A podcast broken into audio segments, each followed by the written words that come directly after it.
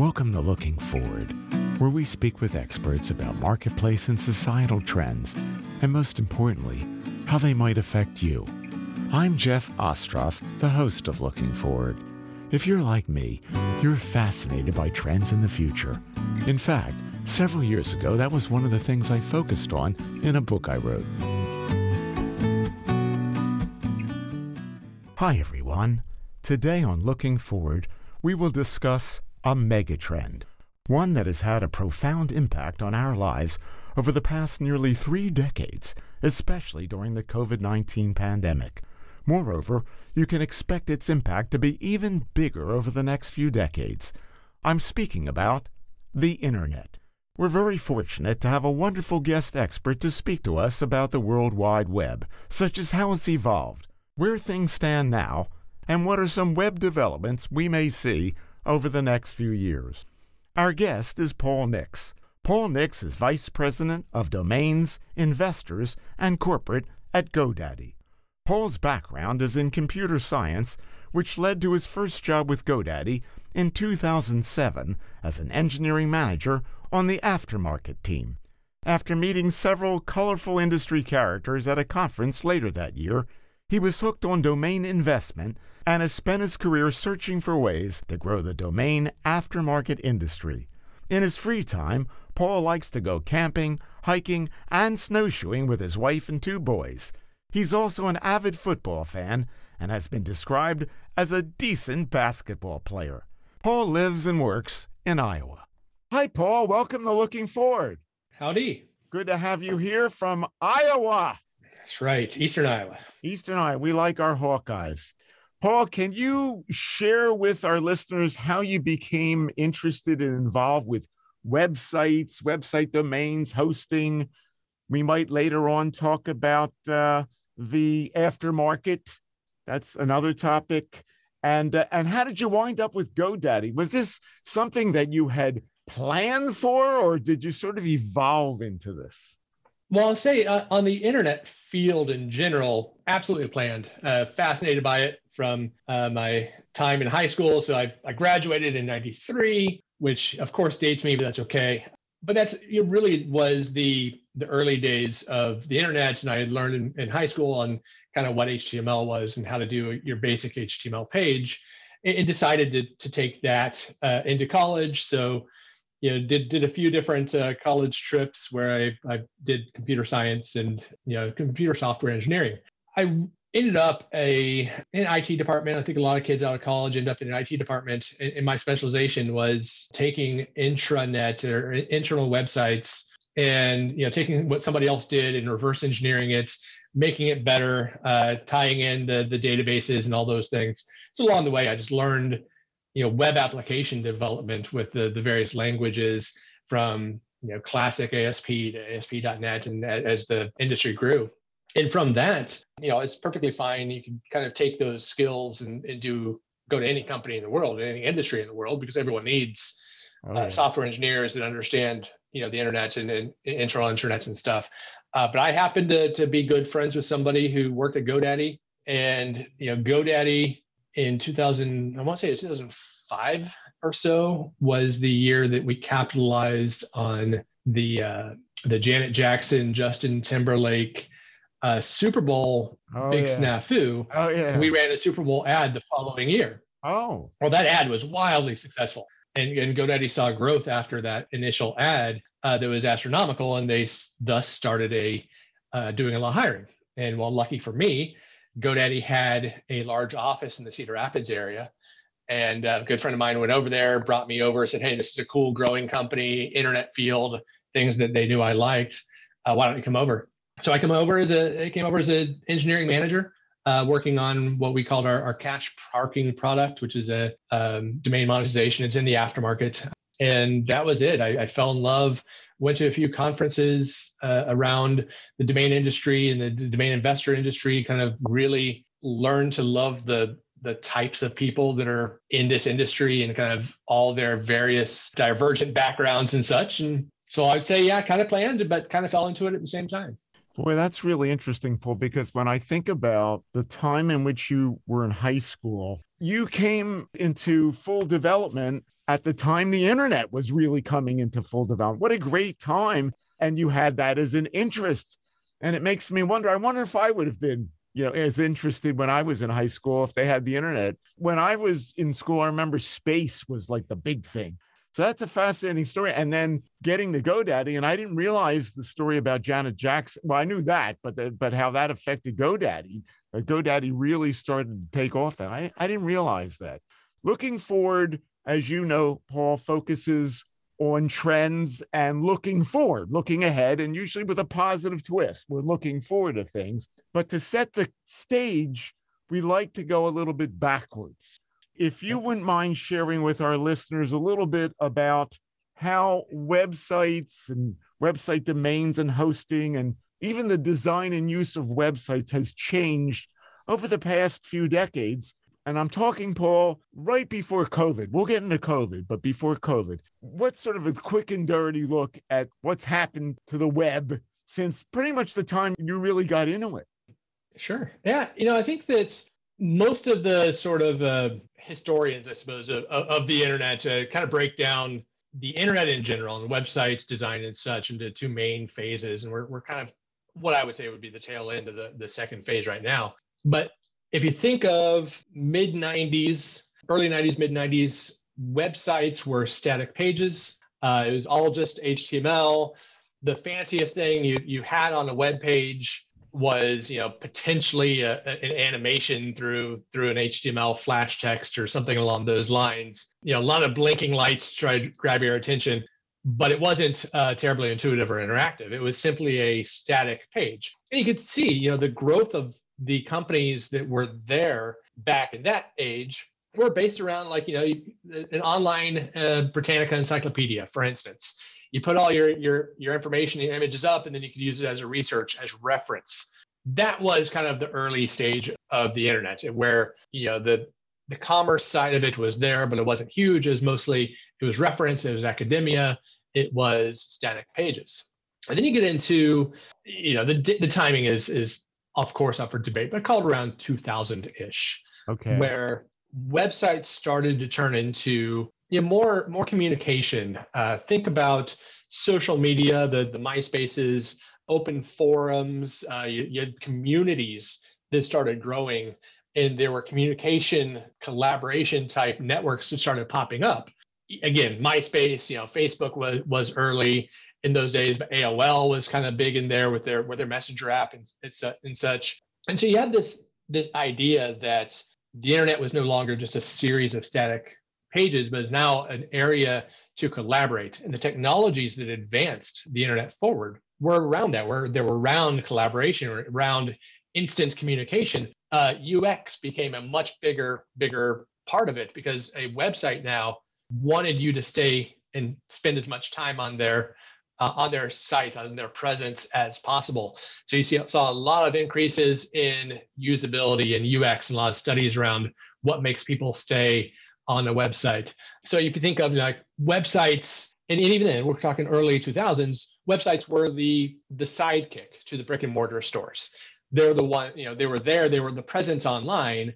They were how on weekends or after hours, whenever a brick and mortar store was closed, you would interact with them from your website. Yes. And you, th- you saw things like, you know, the the Black Fridays and the the Cyber Mondays and, and such start to pop up because people were taking the days off or, or, or doing those things online on commerce. And, and now you've got you've gotten I, the reason I say we're kind of towards the tail end of that. Now you're in the, an age, and COVID accelerated it, but we're, we started you know, prior to COVID anyway, where digital presence can be 100% of what you are. You can, as a as a large company, operate without a you know a hard brick and mortar store at all. Uh, of course, you know Google's, Amazon's, et cetera, are are massive in those regards. But even smaller companies can start up. You can start a business. You don't even have to hold, if you're selling something, you don't even have to hold any inventory. You can drop ship your inventory to a, to a customer. All you have to have is a supplier. So you've got the this series of innovation, and I think what GoDaddy likes to talk about is really the individual entrepreneur that is coming on and taking their side hustle and making that their main focus And all you need is you need your digital presence, which you know the domain name is your brand, it's your digital presence online. You need that. You need a, a hosting plans which aren't terribly expensive, and you need ideas. And that's really all it takes to be your own business online. So really, I think what we're looking at is going from this Web 2.0 of large companies having very interactive, collaborative, you know, trying to get as many customers as they can talking amongst themselves and buying their products so now you've almost got a democratization of everything where you've got these individual entrepreneurs, these solopreneurs, they're going through creating their own businesses. And if you talk, start thinking about the economic reverberations of that going forward, you've got you know potentially billions of people that can have an online presence. Well, what if each of them really starts up and, and takes the power into their own hands of, of being their own boss and, and building a digital identity? That's really, really interesting. It is. And Paul, that was really, truly a great summary. And you reminded me of some things. I had forgotten my girls, who are now 31, I have twin girls, their entry, if you will, into the web was MySpace. I'd forgotten all about MySpace. MySpace yes. I also forgot that initially the web was just a tool for information, resources, like a library. And the way that you brought us up to the current time, almost the current time, reminded me of a couple of things. One is it used to be, and Paul, I think you'll relate to this, that your statement of professionalism, your first statement of I'm legitimate, real, was here's my business card, Paul. Now it's like, I got to have a website. Here's my website. And frankly, that's why I got a website the other comment I want to make, which was great that you said, is you can have a business and no bricks and mortar. I actually have a client now. I don't know if there's an office or not, but they operate in many countries. And as you said, you don't necessarily even have to have bricks and mortar anymore. You made me think of things that I really hadn't thought about, and you did it so wonderfully in such a short period of time. I want to ask you now about this we have listeners, Paul, who aren't just from the United States. Some are in sure. India, some are in Europe, certainly listeners in Canada. So when you talked about that evolution, would you say that the evolution has been any different around the world than here in the United States, or they pretty much have followed the same track? You know, I think that it started you know, in, in, sort of the Western countries. You know, the, the, internet grew from the United States, and I think that's you know without much controversy, right? The internet grew from the United States. Uh, Western Europe adopted pretty quickly as well, and I think that the evolution now is accelerated uh, because we're we, we've already learned the lessons. We did the whole Web.1, Web.2, et cetera, and you've got the developing nations, and specifically the nations that have the, the mass populations, India and China, are are making big progress in coming online. India is actually the government is subsidizing high speed internet, and there you know there are some real infrastructure uh, pieces that need to be worked out. But if you if you advance not too terribly far in the future, and you say that the large population centers of the world, India and China, et cetera, when they get their infrastructure up to speed and they have high speed internet for everybody available, they're going to jump into a developed internet already. And you know they, they, don't get to come along the for the ride very slowly. They're going to come in and already have the lessons learned from from the past 20 years uh, from the United States. So it's not the same ramp for them. No, uh, they're just kind of jumping into a fully formed field. And the good news is that there are echoes of how we got to where we are. So the, the ramp up, if you're coming so coming on the internet, is very natural and very quick. You know, you have kids right now, all they know is a life with the internet. Yes. Uh, the internet grew up from you know folks like you and I who knew of a life without the internet. But you know, people that are going to be entrepreneurs, the millennials, et cetera, in the next many years, they don't know of a world without the internet. So there's not really a ramp up they have to worry about. There's not new technology to learn. It's just what they know. Very good point there. I don't usually like to talk a lot about numbers, and you don't have to talk a lot about numbers, Paul. We're talking about the web, and we know that it's grown exponentially, certainly since the time you first got interested way back in the day. In terms of the numbers of businesses or individuals who may have websites or the number of domain names, can you quantify in any way any number that gives our audience an idea of the gargantuan size of the internet's presence? I can try. So, you know, I can't tell you websites in general because if you think uh, websites for me is much trickier because of one website, Facebook in theory is one website. Yeah. That has millions and millions of landing pages, millions and millions of profiles that each uh, on their own are, are websites. So that's kind of a hard thing for me to quantify. But I can tell you that uh, VeriSign, who is a, an industry provider, VeriSign runs the .com and, and the .net domain TLDs. So they're a large player, and they actually do a very good job. Every quarter, they release a an industry report, kind of gives you the, the general size of the internet, where there's growing, shrinking, et cetera. And so I looked up before this discussion. They report that as of the fourth quarter of 2020, so as of the end of last year, okay, uh, there were 366 million domain names registered across wow. all TLDs. So wow. there's your, your basic scale is 366 individual domain names. Yes. Each one of which can potentially, like in the Facebook or you know Amazon, et cetera, world, be millions of, of websites or be millions of landing pages Wow. And Paul, I don't know if you would have any remembrance of this, but if you went back 10 or 20 years when you were really getting into this, if you had to guess, what would it have been? 10 million? If I knew then what I know now. Okay. Um, you know, I understood that the internet was where we were growing as a as a society. The ability, and we've we've always done this, you know, just looking historically, every major innovation that we have just you know in mankind has been around increasing communication or increasing commerce. So you think the wheel right? It made trips shorter. The telephone the airplane everything was made to bridge a distance. And it didn't take a lot even even in the early 90s or you know, late 80s et cetera to, to say okay well this thing has the potential to take over how we execute on commerce how we communicate. We, we don't have to call somebody. Boy, I can just send them e- email now. You know, these are things that I think very early on were easy to get. I did not really anticipate the growth and the size that it is today. I didn't understand that uh, domain names would grow in such importance that real value was as, uh, ascribed to them and that you know if i had bought some very short very memorable domain names back in the early 90s i would be set on a beach somewhere with with my millions of dollars uh, today. Yeah. So no, I, I, didn't understand that part. I didn't quite take it the one step further. I, I would have needed to, to to be a true visionary in the field. Yes, I mentioned Paul. I realized at some point last year. Took me a long time. You know, I need to get a website. I want to ask you, in your opinion, do you think it's crucial for anybody, whether they're the solopreneur, I like that word, solopreneur, or somebody who's starting a business with some other people? Is it crucial now that somebody has to have a website presence? Yeah.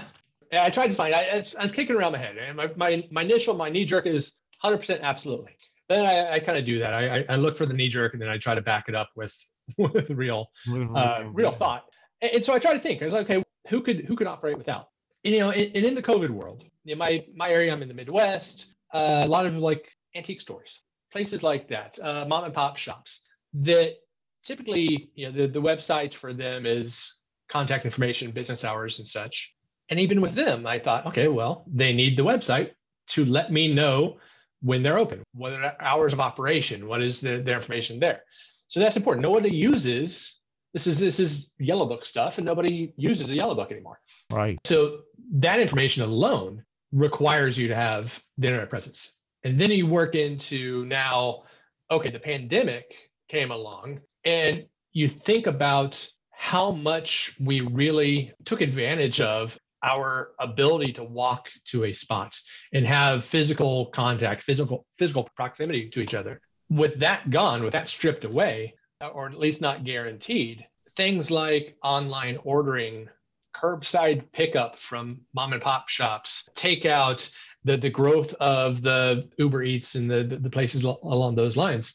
You really are, if you're if you don't have a, an online presence in a world where you can't rely on foot traffic anymore, then you're 100% dead in the water. You, I mean, there, there's just no ability for you to grow your business or even run your business unless you have the virtual equivalent of foot traffic, which is your domain name, your website presence. I think you put it very well, Paul, and I, I agree with you wholeheartedly. I'm just going to add to what you said, and this may be a bias that I have, Paul. I don't know. But if I want to look up somebody who has a business, if I find that their only website presence is their Facebook page, somehow it makes them a lower class citizen to me.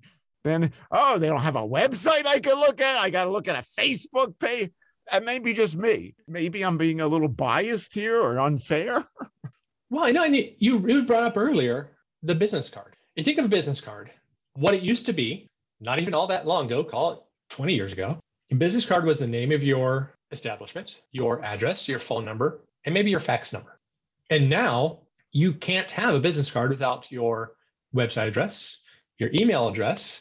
If you're professional, your LinkedIn profile. If you're online for support, your, your Twitter profile, your Instagram, the other ways you use to reach out to your customers. These are all things that now fit onto your business card. And 100%, if you are today operating your business, and if I see, and this is my own bias, of course, showing, but yeah. if I see an AOL or an MSN or even a Gmail or a Hotmail or some of the the free email solutions, I don't ascribe the level of professionalism that I do to somebody who is using their digital identity, their brand going forward.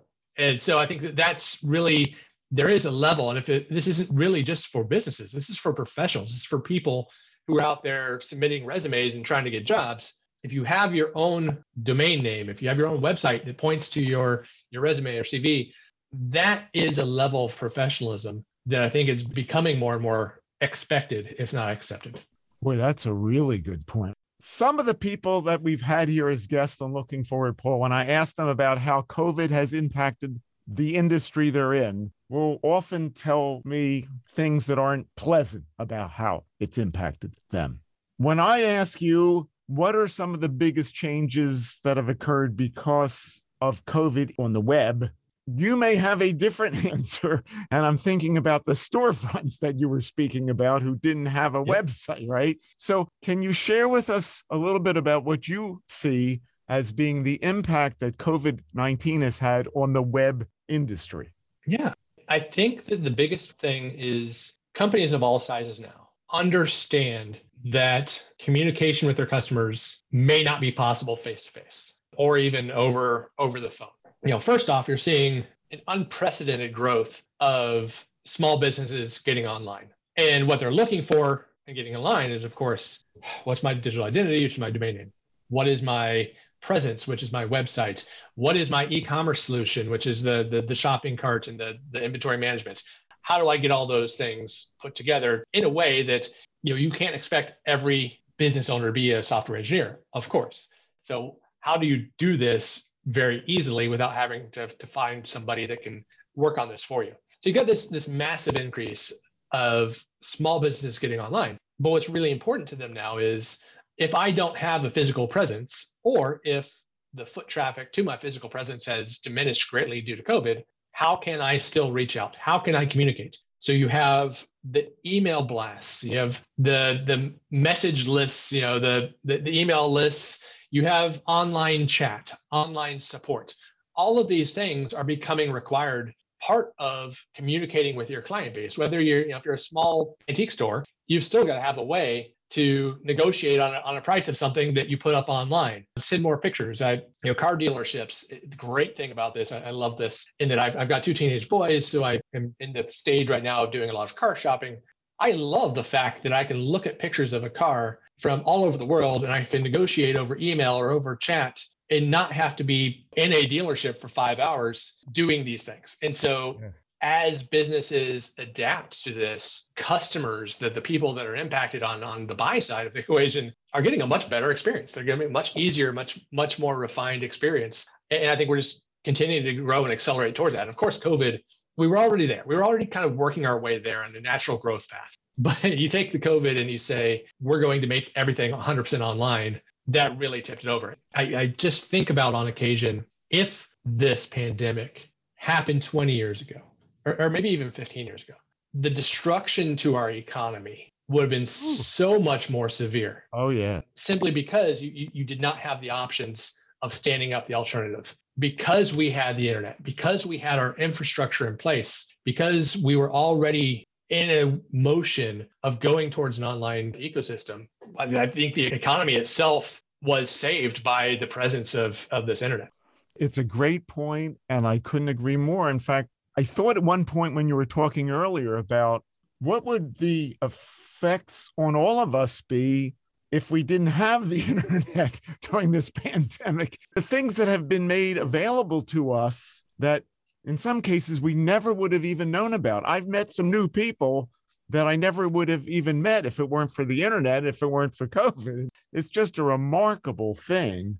I wanted to also add to that, I'm hearing from people who are buying houses right now that are far away from them. They're buying houses online, and I know that has been happening, but was that ramped up a little bit too by COVID?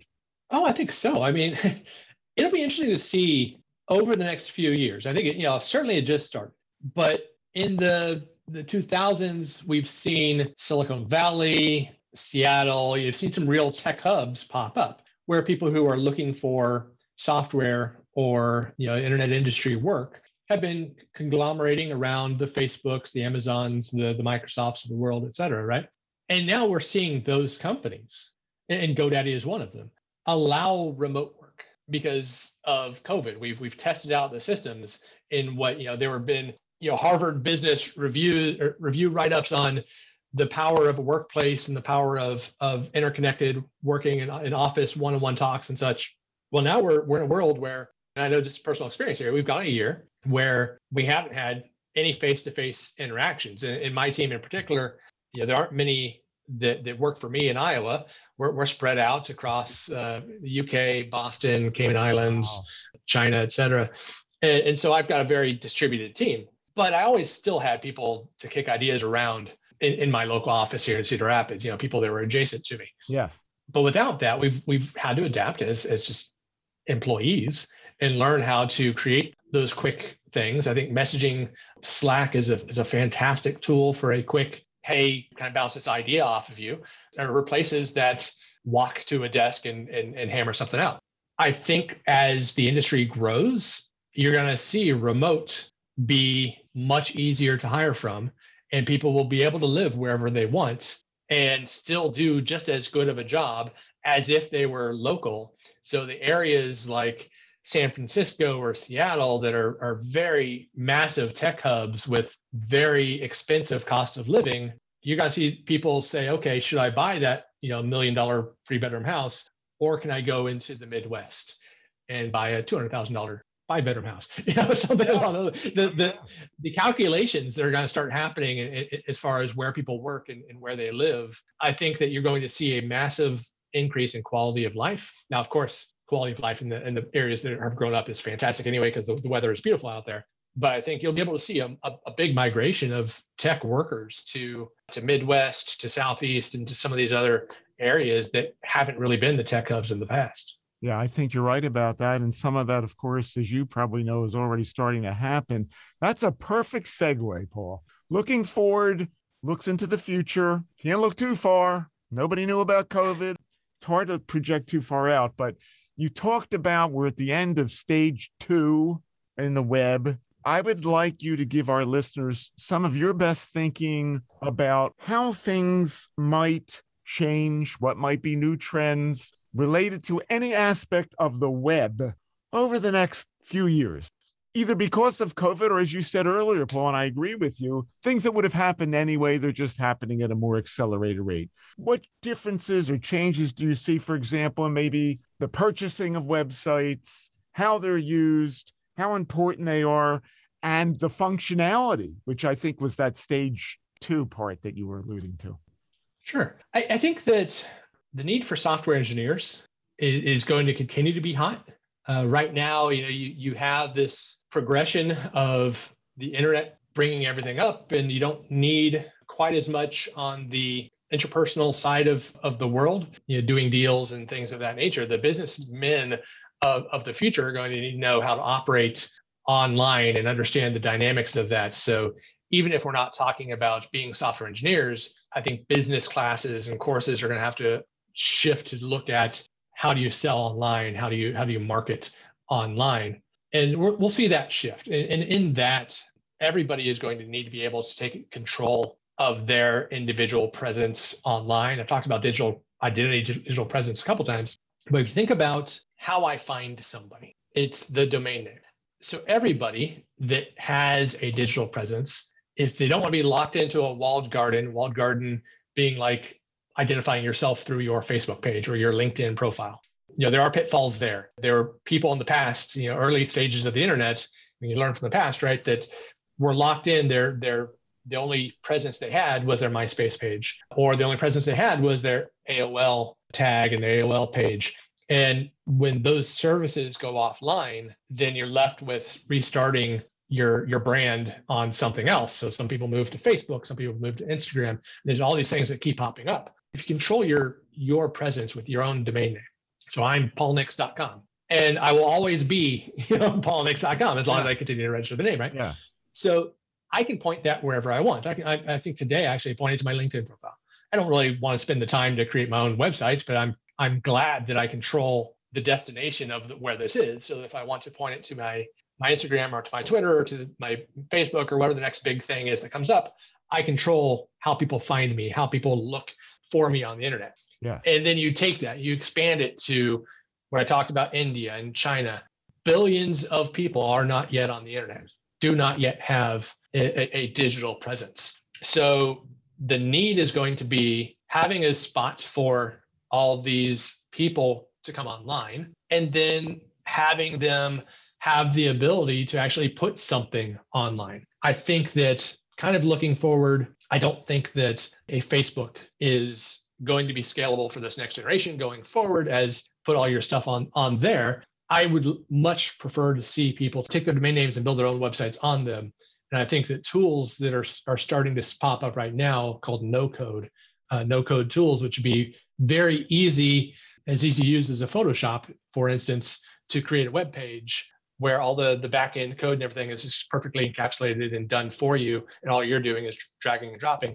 I think that's going to be very valuable. And those things have been around for a while for simple static web pages. The, the they're called the WYSIWYG, or what you see is what you get editors. Those have been around for a while. But when you talk about like some of the newer things, you can actually start to attach shopping carts. You can attach you know customer marketing uh, crm tools things so you can understand last time you touched a customer last time you you emailed or, call, or called them et cetera you can do some really interesting things now attaching all these tools together and you as a business person can create your presence online and hook all these things together and actually uh, have commerce on your website without understanding without knowing the underlying code behind it. So i think the no code tools and the the easy collaboration and piecing, piecing together CRM and commerce and any sort of other aspects you may need for a website are going to be very important because not everybody getting online over the next few years, the billions of people that are still yet to go, are going to have engineering backgrounds, and they shouldn't have to have engineering backgrounds. So that's that's kind of the the broad thoughts. Uh, the secondary to that is if you look at it, if I look in the future, and again, my my bias will be showing here. I see billions of domain names. You know, we're only, I said we're at 336 million or so registered. There's no reason that number shouldn't be billions because, as I said, I think everybody should have a digital presence. The value of domain names, the value of something that is short and memorable and easy to say and to put on a business card and, and people will, will remember it will only go up the industry I specialize in in general is what we call the aftermarket is the reselling yes. uh, of domain names. And, and, we're already seeing that, you know, the aftermarket has been growing for the past several years and it's, it's still kind of small in my opinion. Like, there aren't all that many places to talk about domain name investing yet, whereas there are, you know, plethora of places to talk about stock investing and things of that nature. But I think that as far as growth potential, the value of domain names is going to continue to grow just because of the, the supply demand economics. Paul, can you mention that example? You don't have to necessarily say the name, but that one example that you gave me when we first chatted, that aftermarket domain sale, which blew my mind. Yeah, we're, we're pretty proud of it. I, I, I think that uh, we're talking about voice.com. Voice.com was a domain that we helped broker in 2019. And this was a domain that sold for $30 million. And it was wow. at the time, and I think it still is the, the largest publicly reported, like verified uh, domain name sale. And there are a lot of domain name sales, by the way, that don't go reported. So I hesitate. I, I put qualifiers on there of publicly reported because I think there have probably been 100 million plus type domain name sales that have happened that just aren't publicly reported as such. But $30 million is the largest we've had that's publicly reported as a, just a domain only sale. And, and really, that's if you look around, you look at the NFTs, uh, you know, NFT is non fungible token. This blockchain work, people are selling art on the blockchain for millions of dollars. And it's great, you know, it's interesting, it's new technology. But art in general, you see classic cars going for millions of dollars. You, you see these things that are going for millions of dollars that have value based off of supply and demand for sure. And then you look and turn your eye towards domain names. And you think, okay, what can a domain name be used for? Well, it can be your, if you want to use it for art, you can. If you have a domain name that displays, you know, a piece of art that you that you maybe have created, and that's your digital artwork, great. It's an easy to remember domain name. Put value on it. But domain name can also be the start of a multi-billion-dollar enterprise. And you see companies all the time that are in the aftermarket buying their domain names. You know, the examples, teslamotors.com. Tesla Motors actually worked on teslamotors.com.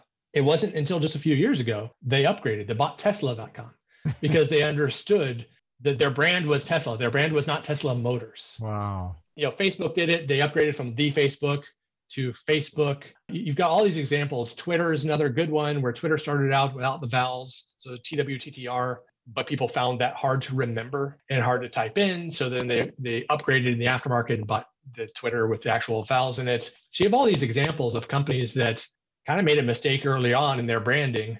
And, and if you think $30 million is the is the top sale of all time, that is an absolute steal. What would Tesla.com, what would Tesla pay for today? As massive as the one of the most valuable companies in the world by market cap, what's the value of their brand on the internet of tesla.com especially considering they are a dealership less car company and the only car company to come out in the direct to consumer model if every other industry is going direct to consumer and the only way people can understand you or understand your products is by going to your domain name and by going to your website. The value of that property the value of that domain name that brand it is astronomical.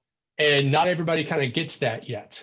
And I think as more people understand that you put a, a retail store on Park Avenue because you know the type of buyer and you know the foot traffic, traffic you're going to get, why would you not pay millions of dollars for a domain name that perfectly describes who you are, perfectly tells everybody what industry you're in, but opens yourself up to foot traffic from the entirety of the world rather than just people who happen to be walking up and down Park Avenue at any given time? the value of domain names is going to to go up. I think that's fascinating. This whole branding approach, the identity that you're talking about, Paul, reminds me of, say, for example, in Philadelphia, and this happens everywhere, of course, we have Lincoln Financial Field. We have Citizens Bank Park. Why did they pay the money to do that? It's all part of the brand, the identity, keeping their name out there. So it makes sense to me, the more I hear about it, that a domain name would be worth a lot of money. One other thing, if you could quickly comment, and I know you could talk for quite a while about it, but if you could quickly comment, you did allude to it, but I want you to just expand a little bit, Paul. India, China, you say, well, there are a lot of people there who still really aren't plugged in in terms of using the internet, maybe, or in terms of their having an internet presence. What's the impact of that in the next few years? I mean, does that mean that the countries as well as the businesses selling are going to start booming even more because they have all these new consumers to sell to? What's the impact? Yeah, I think that it's interesting. You'll see a shift. You think of, we'll talk about China for a little bit. China's contribution to the economy uh, to the global economy has, has been labor, uh, cheap cheap labor, uh, specialization in, in certain plastics, et cetera, that are able to be cranked out and then provided out. And what I think you'll see is instead of being part of the supply side. So that's the supply side of the of the global economy. As more and more Chinese citizens get online, it's going to take it's going to take governmental interference to create the infrastructure. I mean, there's there's a lot that's going to have to to happen. But I could certainly see China moving towards the demand side and being consumers. And you're starting to see this in some of the larger growth areas, you know, Shanghai and Beijing, et cetera. But China will grow to be a consumer and not just a supplier to the global economy. And I think India is going to be the same thing. And I know India is actually the government themselves are putting uh, high-speed internet in, in, more rural areas and trying to, to boost up their internet presence. And the Indian culture actually is one of, of entrepreneurship and it's very much self-starter and very aggressive to go out and, and build their lives and build their businesses. I think that you're going to see a, a large shift there of consuming, you know, digital cons- consumption, but also digital supply and just creating you know, new entrepreneurs coming out of out of India. So it's a, a pretty big shift from sort of supply side to the more macro, uh, you know, demand side, where you've got a consumer culture is going to start up there, just because they will have access to all these things. And some of the larger, a lot of people maybe on your podcast don't understand that you know we have Google, we have Amazon, but in China they've got a, a company called Alibaba that not a lot of people have heard of, but they are essentially Google and Amazon combined. They've hmm. this massive company that a lot of commerce goes goes through. And as this grows, you may be you may see them take a, a broader position in the global economy on the supply side. You may see their consumers go out and, and start buying from mom and pop shops, specialty stores like a soap maker in Colorado or something along those lines, because now there's the barrier just doesn't exist between the countries that is part of why this podcast is called Looking Forward, because there's opportunity there. The only other thing before we get to how people can get a hold of you and GoDaddy is a lot of what you've been talking about has been about opportunity. This is a topic that lends itself to opportunity. One specific area that you mentioned was a demand for software engineers. So, my only other question, Paul, would be if I'm in college as your boys will soon be, I guess. But if I'm already in college, if I just got out of college and I'm looking for career stuff, I'm trying to figure out a major. I'm trying to figure out what I should do with the rest of my life if I'm now 25 and maybe I have a career. I'm not sure if it's the right career. Or maybe I'm trying to look for a new career. I got laid off. COVID laid off a lot of people. Are there any other opportunities that you would see in terms of jobs, businesses, careers in this large and growing field? I think that where I've sort of counseled my my teenagers is it's it's in creation. So it doesn't have to be software engineer, but be a creator. That is where the industry and the jobs are, are going. If you can create something that has value on the software side, on the you know if you're arbitraging even by buying something cheap and then turning around and finding the right market because you have whatever connections you have and selling it uh, my, my my oldest actually just told me a story of a friend of his who's buying sneakers so and he's arbitraging essentially he, he's got people that can sell him nikes or adidas or whatever that are hot today and then turn around he knows the, the right buyers so he's a middleman in, in selling those things wow. but he's essentially creating value because he understands those connections be a creator and then the, the opportunities will follow. If your entirety of your existence is based off of you know, just, just doing something for somebody else, maybe that makes you re- replaceable. If your existence is that you are one of the only or the few people that can create this particular value and you market yourself in, in that way, then that is transferable across anywhere. And as we open up borders and, and open up everything, having a value, having a skill that sets you apart where you are creating value for a company, that's really important. So, yeah, no specific areas. My bias again is to software engineering because that's what I, I'm an engineer by trade. But you know, aeronautical engineering, you know, people are going to be going off to space, the SpaceX program, and have a great admiration for. You know, there's all these industries out there.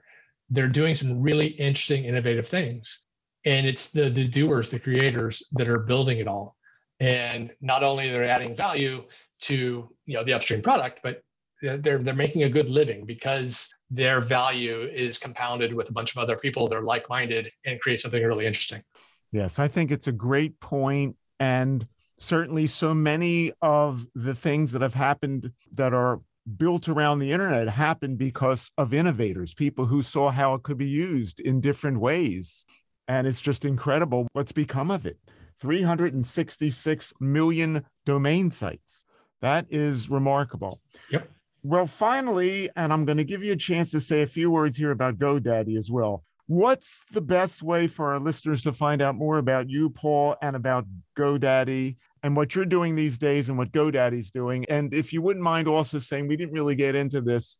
GoDaddy is one of the biggest players in this world. So if you could just say a few words here at the end about all of that, and we'll leave it there. I will tell you, I'm not going to. I'm not a great marketing spokesperson, uh, so I, I, won't go into too much on okay. side.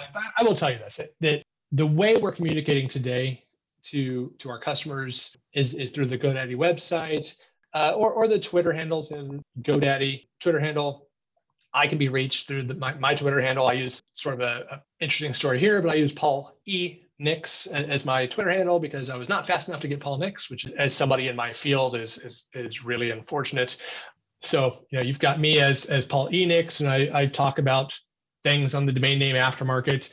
Uh, if you follow GoDaddy on Twitter, what the GoDaddy account these days is doing is actually doing a lot of highlighting of our customers. So we're pushing on the uh, entrepreneurial spirits of our customers. So we, we do a lot of highlighting of various customers. You know, our, our ads, you may have seen our commercials and such going through there. I know that uh, the GoDaddy Twitter account put a, a profile on the Detroit Cookie Company the other day. And so my family and I bought a bunch of cookies and they were fantastic. So you'll, you'll see a lot of that about, you know, highlighting our customers, highlighting what people are doing, what people can do with just a little bit of a spirit, and then of course the the GoDaddy tools. And what I should have also asked you, Paul, is do you know how they came up with the name GoDaddy? Whoever did, why GoDaddy? Yeah, I do. Legend goes that it was a bunch of people in a room. The early founders of GoDaddy uh, just got together and were just throwing a bunch of ideas out there and uh, GoDaddy was thrown out as a lark.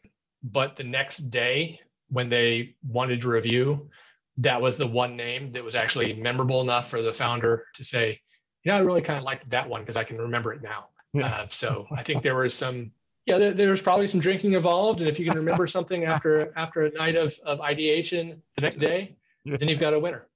So it's all about brandability and, and memorability. Yeah, it's a great name. Paul, speaking of great, You've been a great guest. Fascinating stuff. I love the information and the futuristic thinking that you've displayed.